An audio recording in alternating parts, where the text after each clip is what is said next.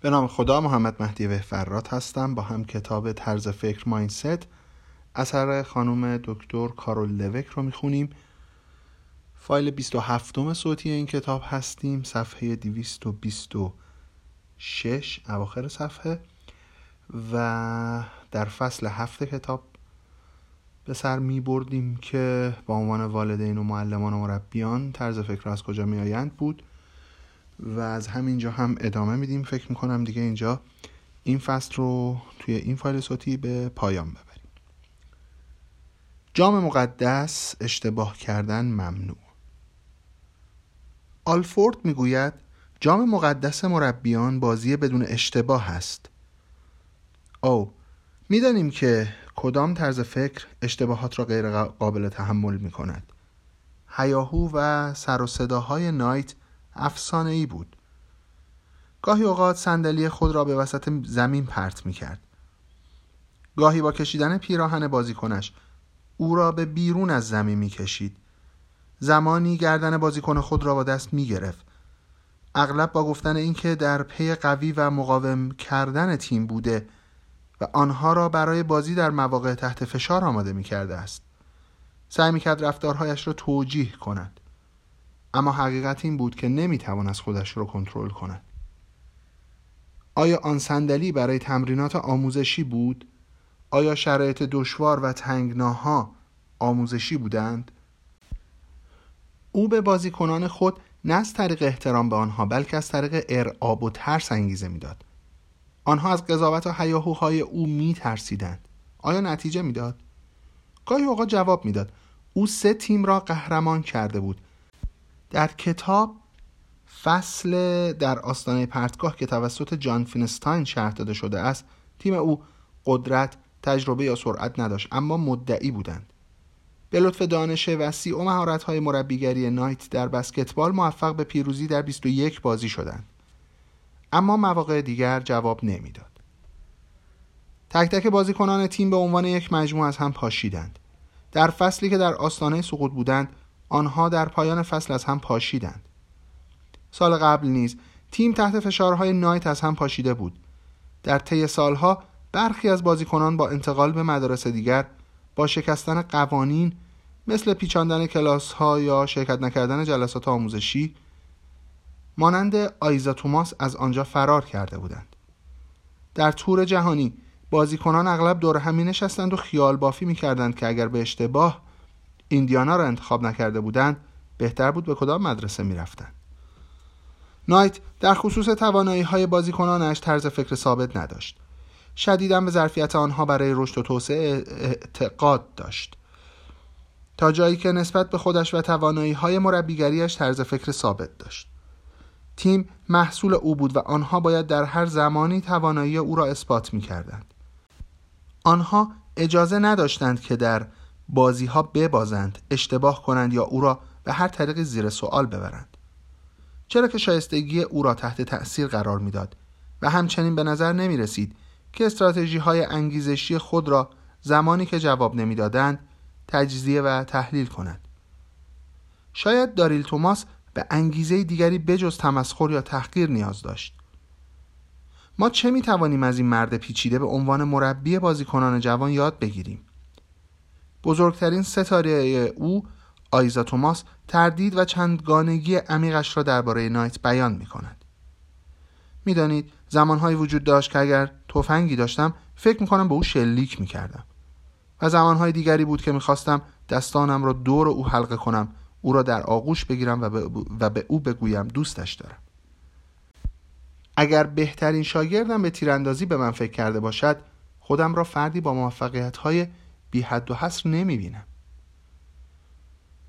مربی با طرز فکر رشد در عمل. مربی تمام فصول. مربی جان وودن یکی از بزرگترین رکوردهای مسابقات قهرمانی در ورزش را به وجود آورد. او تیم بسکتبال یو سی ال ای را به مسابقات قهرمانی ان سی ای ای در سال هزار و نهصد و شصت و چهار، شصت و پنج، شصت و هفت، شصت و هشت، شصت و نه، هفتاد، هفتاد و یک، هفتاد و دو، هفتاد و سه و هفتاد و پنج هدایت کرد. فصلهایی بود که تیم او بدون شکست بود و یک بار هشتاد و هشت برد متوالی داشتند. همه اینها را به نوعی میدانستم.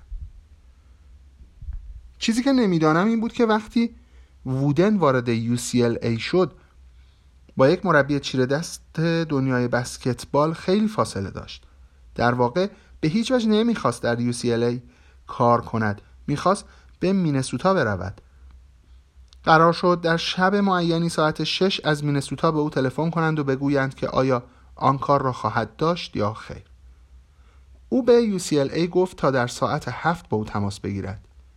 هیچ کسی در ساعت شش، شش و سی دقیقه یا حتی شش و چهل و پنج دقیقه تماس نگرفت. بنابراین هنگامی که در ساعت هفت یو سی ال ای تماس گرفت گفت بله، بلافاصله بعد از اینکه گوشی را گذاشت تماسی از مینسوتا بود. طوفان خطوط تلفن را خراب کرده بود و مانع از برقراری تماس تلفنی ساعت شش برای پیشنهاد کار شده بود. یو سی ال ای امکانات به شدت کمی داشت. در شانزده سال اول وودن تمرینات را در باشگاه شلوغ، تاریک و دارای تهویه ضعیفی برگزار می‌کرد که به دلیل تأثیری که بدنهای عرق کرده در هوا می‌گذاشت به عنوان طویله شناخته می‌شد. در همان ورزشگاه اغلب مسابقات کشتی، آموزش ژیمناستیک، پرش و تمرینات هلهله و تشویق کردن در کنار تمرینات بسکتبال وجود داشت. همچنین هیچ جایی برای بازی‌ها وجود نداشت. در چند سال اول آنها مجبور به استفاده از باشگاه طویله مانند بودند و سپس به مدت چهار سال دیگر مجبور به سفر به مناطق اطراف بودند تا ورزشگاه‌های دیگر مدار... دیگر مدارس و شهرها را قرض بگیرند. بعد از آن نوبت بازیکنان بود. وقتی که اولین تمرینات را به آنها داد، بسیار به هم ریخت. آنها آنقدر بد بودند که اگر فقط یک راه شرافتمندانه برای استعفا از کارش داشت، حتما این کار را می‌کرد. مطبوعات از قبل تیم او را به عنوان دارنده جایگاه آخر در بین تیم‌ها انتخاب کرده بودند. اما وودن به کارش ادامه داد و تیم خنده‌دار او آخر نشد، بلکه با بیست و دو برد و هفت باخت در فصل موفق به کسب سرگروهی در بخش خودش شد. در سال بعد آنها به بازی‌های پلی آف ان سی ای ای راه یافتند. او چه چیزی به آنها داده بود؟ او به آنها آموزش مداوم در مهارت‌های پایه داده بود. او به آنها حس شایسته بودن و طرز فکر داده بود. جام مقدس، آمادگی کامل و نهایت تلاش. وودن پیچیده نیست. او عاقل و جالب است، اما پیچیده نیست. او فقط فردی رک و با طرز فکر رشد است که با قوانین خودش زندگی می کند. برای کمی بهتر شدن باید هر روز سخت‌تر تلاش کنید. با وقف خودتان برای بهتر شدن در هر روز، پس از گذشت یک دوره زمانی خیلی بهتر خواهید شد. وودن خواستار بازی‌های بدون اشتباه نبود. تقاضا نمی‌کرد که بازیکنانش هرگز نبازند. خواستار آماده سازی کامل و نهایت تلاش از جانب آنها بود. او میگوید بردم، باختم، اینها سوالات اشتباهی است. سوال درست این است: آیا همه تلاشم را به کار بردم؟ اگر بله، ممکن است امتیاز بیشتری کسب کرده باشید، اما هرگز شکست نخواهید خورد. او آدم ضعیفی نبود و تحمل سستی را نداشت. اگر بازیکنان در طول تمرین سستی می‌کردند، چراغ‌ها را خاموش می‌کرد و می‌گفت آقایان، تمرین تمام شد. آنها فرصت بهتر شدن در آن روز را از دست می‌دادند. رفتار برابر. وودن همانند دیلی، صرف نظر از مهارت‌های اولیه بازیکنانش، به همه آنها زمان و توجه کافی داد. آنها به نوبه خودشان همه تلاششان را کردند و شکوفا شدند. اینها صحبت‌های وودن در مورد دو بازیکن جدید در زمان ورود آنها به یو سی ال ای است. به هر یک از آنها نگاهی کردم تا ببینم چه دارند و سپس به خودم گفتم او خدای بخشنده، اگر اینها واقعا بتوانند به بازی تیم ما کمک کنند، پس باید خیلی بیچاره باشیم. با این حال آنچه که نتوانستم ببینم این بود که این مردان چه چیزی در درون خود داشتند. هر دوی آنها نهایت توان خود را به کار بردند و هر دو به پیچرهای شروع کننده بازی تبدیل شدند و یکی از آنها به عنوان سنتر شروع کننده در تیم مسابقات قهرمانی ملی تبدیل شد. او به همه بازیکنان به یک اندازه احترام می‌گذاشت. آیا می‌دانید چگونه شماره پیراهن برخی بازیکنان در ادای احترام به عظمت آنها بازنشسته می‌شود؟ شماره هیچ بازیکنی در زمانی که وودن مربی بود بازنشسته نشد. اگرچه او برخی از بزرگترین بازیکنان تمام دورانها مانند کریم عبدالجبار و بیل والتون را داشت. بعدها زمانی که شماره های آنها بازنشسته شدند، او مخالف این کار بود. دیگر بازیکنانی که در تیم ما بازی کردند نیز آن شماره ها را پوشیدند. برخی از بازیکنان با تمام وجودشان برای تیم بازی کردند. پیراهن و شماره روی آن هرگز متعلق به فقط یک بازیکن نیست. مهم نیست یک ستاره و یک بازیکن خاص تا چه اندازه بزرگ یا کوچک است. این در تضاد با مفهوم تیم است. یک دقیقه صبر کنید. شغل او برنده شدن در بازی ها بود.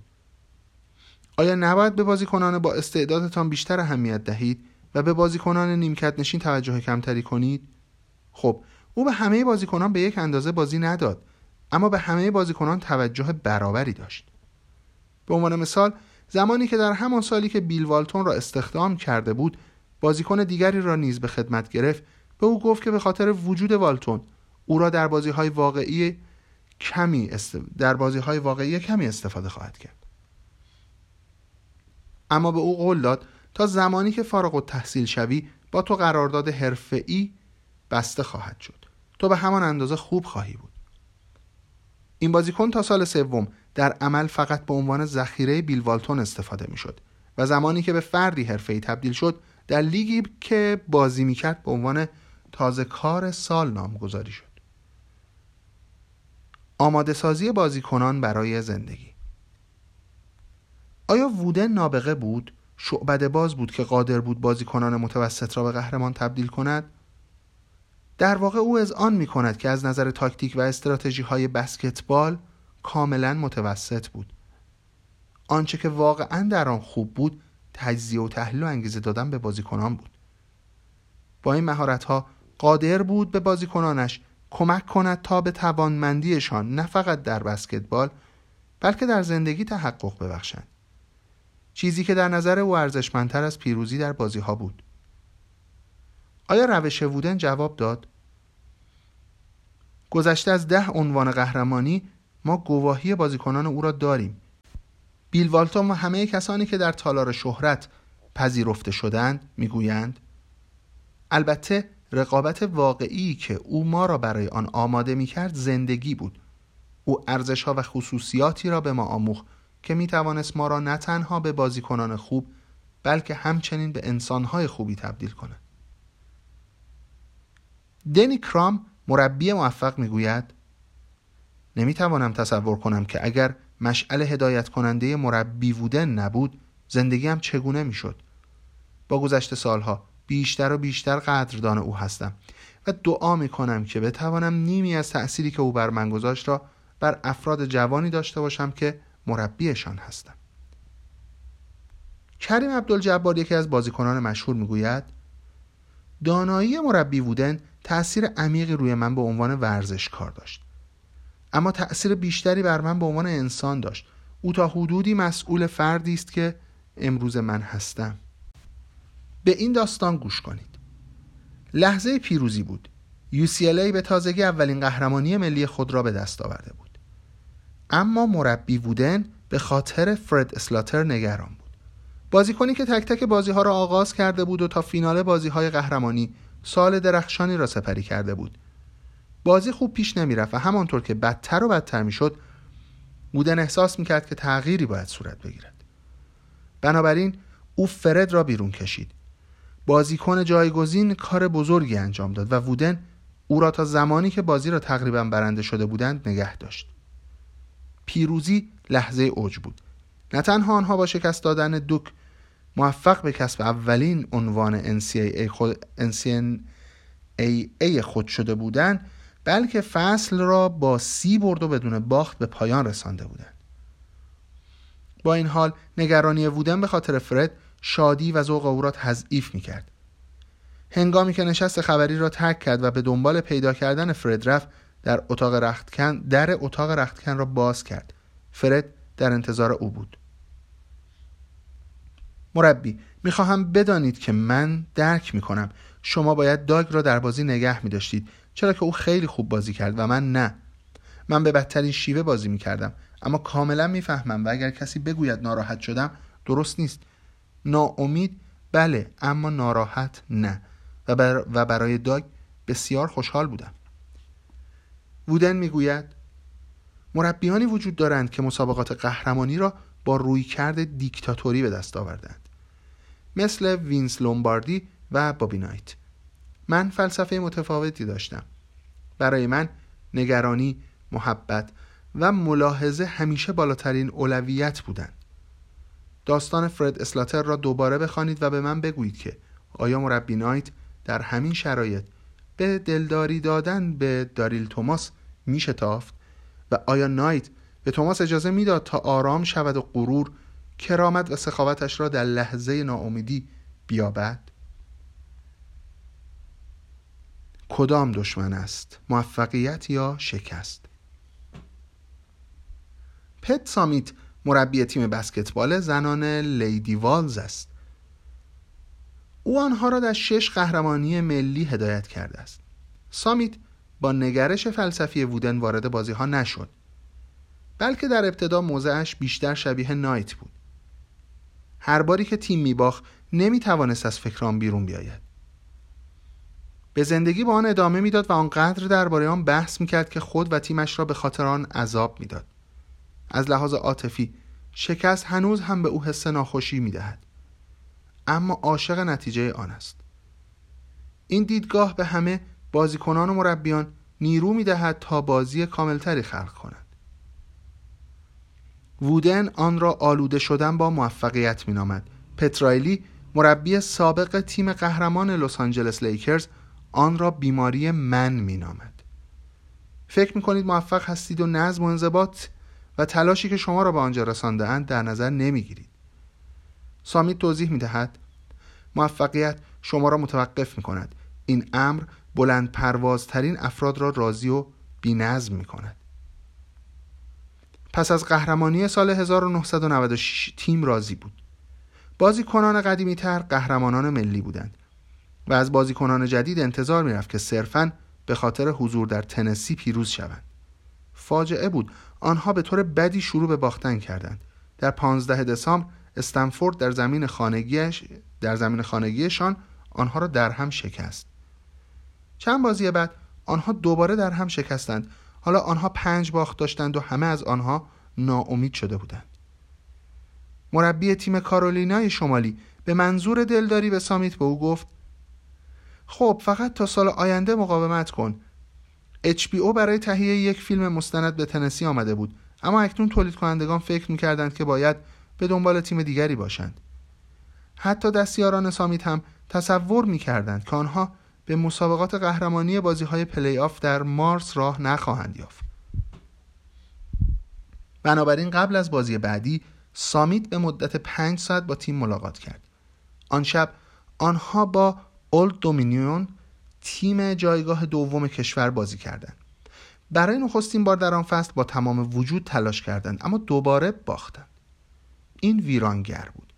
آنها سرمایه گذاری کرده بودند، با تمام وجود تلاش کرده بودند، اما باز هم باختند. برخی از آنها به شدت گریه می کردند، نمی توانستند صحبت کنند یا حتی نفس بکشند. سامیت به آنها گفت سرهایتان را بالا بگیرید. اگر همیشه مثل اکنون تلاش کنید، اگر به همین شیوه بجنگید، به شما میگویم و قول میدهم ماه مارس آنجا خواهیم بود. دو ماه بعد آنها قهرمان ملی شدند. نتیجه گیری: مراقب موفقیت باشید. موفقیت میتواند شما را به طرز فکر ثابت بکشاند. من پیروز شدم چون با استعدادم، بنابراین به بردن ادامه خواهم داد. موفقیت میتواند یک تیم فرد یا فرد را آلوده کند. الکس رودریگز یکی از بهترین بازیکنان بیسبال با موفقیت آلوده نشد. او میگوید شما هرگز مثل قبل باقی نمیمانید. هر طور که شده باید راهی را انتخاب کرده و حرکت کنید. این نتیجه گیریه نتیجه گیری بسیار مهمه و از تجربه شخصی خود منم برمیاد و در میاد. من یه همچین تجربه خیلی عجیبی رو دارم که یک موفقیت بزرگ رو با همین شیوه نگرش نتونستم تکرار کنم تا زمان گذشت و فهمیدم که واقعا این راهش نیست و بعد از اون دو مجدد تونستم با یک فاصله زمانی زیادی تجربه های خوب و موفقیت های بعدی رو کسب بکنم و خیلی به نظرم حرف طلاییه، حداقل من خیلی درکش میکنم. میراث ما به عنوان والدین، معلمان، مربیان، ما در قبال زندگی افراد مسئول هستیم. آنها مسئولیت ما و میراث ما هستند. اکنون میدانیم که طرز فکر رشد در کمک به ما برای انجام مأموریتمان و در کمک به آنها برای تحقق بخشیدن به توانایی‌های بالقوه‌شان نقش کلیدی ایفا می‌کند. و جنبندی پایانی فصل: طرز فکر خود را رشد دهید. یک. هر کلمه و عملی از سوی والدین به فرزندان پیامی را انتقال می‌دهد. از این پس مراقب آنچه که به فرزندانتان میگویید باشید و به پیام‌هایی که منتقل می‌کنید دقت کنید. آیا آنها پیام‌هایی هستند که می‌گویند شما ویژگی‌های دائمی دارید و من آنها را قضاوت می‌کنم، یا می‌گویند شما فردی در حال پیشرفت هستید و من به پیشرفت شما علاقه‌مند هستم؟ دو. چطور از تعریف و تحسین استفاده می‌کنید؟ به یاد داشته باشید که تحسین هوش یا استعداد تحسین هوش یا استعداد کودکان وسوسه انگیز است و پیام طرز فکر ثابت را منتقل و اعتماد به نفس و انگیزه آنها را شکننده تر می کند. در عوض سعی کنید بر فرایندهایی که استفاده کرده‌اند، یعنی استراتژی، تلاش یا انتخاب آنها تمرکز کنید. در تعامل با کودکانتان روی تحسین و فرایند کار کنید. سه. زمانی که کودکانتان اشتباه می‌کنند، با دقت به خودتان توجه کرده و گوش کنید. به یاد داشته باشید که انتقاد سازنده بازخوردی است که به کودک کمک می‌کند تا درک کند چگونه اشتباه خود را اصلاح کند. این بازخوردی نیست که به کودک برچسب بزند یا او را توجیه کند. در پایان هر روز، انتقادهای سازنده و ستایش فرایندها که از بچه‌های خود کرده اید را یادداشت کنید. چهار. پدر و مادرها اغلب اهدافی تعیین می‌کنند که کودکان می‌توانند در راستای آنها تلاش کنند.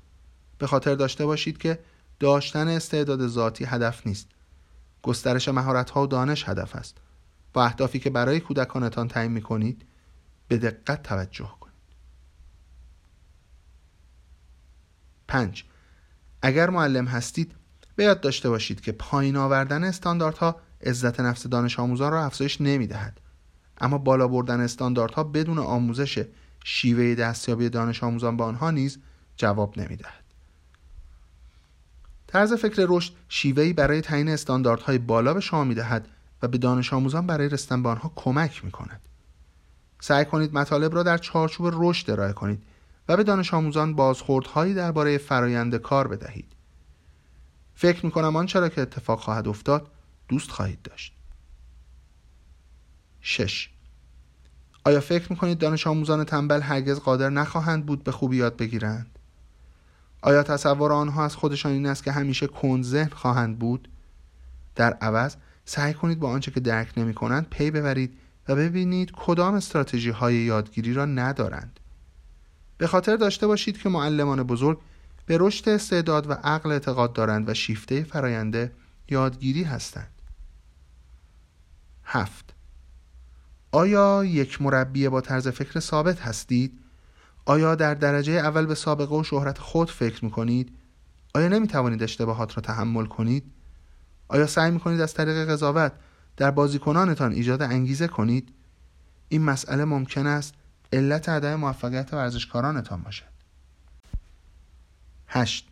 طرز فکر رشد را امتحان کنید. به جای درخواست بازی‌های عاری از اشتباه، تقاضای تعهد کامل و نهایت تلاش را داشته باشید. به جای قضاوت بازیکنان، آنها را مورد احترام قرار داده و راهنمایی‌هایی را که برای رشد نیاز دارند به آنها بدهید. به عنوان والدین، معلمان و مربیان، مأموریت ما توسعه توانایی‌های بالقوه افراد است. بیایید تمامی درس‌های طرز فکر رشد و هر چیز دیگری که می‌توانیم را مورد استفاده قرار دهیم تا این کار را انجام دهیم. پایان صفحه دویست و سی و چهار و پایان فصل هفت همزمان و نهایتا یک فصل باقی مونده که فصل هشت با عنوان تغییر طرز فکرها که حدوداً این فصل سی و پنج صفحه است. فکر میکنم نهایتاً سه فایل صوتی دیگه یا نهایتاً چهار تا سه تا چهار تا فایل دیگه این فصل هشت رو هم تموم کنیم و این کتاب رو هم ببندیم. باز هم یادآوری میکنم خرید کتاب، نسخه فیزیکی یا دیجیتال، ما داریم میخونیم، عده‌ای زحمت کشیدن کتاب رو ترجمه و آماده کردن برای ما و ما هم راحت داریم ازشون مطلب یاد میگیریم. حتما این کار رو بکنیم، اخلاقیه و کار صحیح اینه، عادت کنیم به این کار. ممنون که با من همراهید، وقتتون بخیر باشه.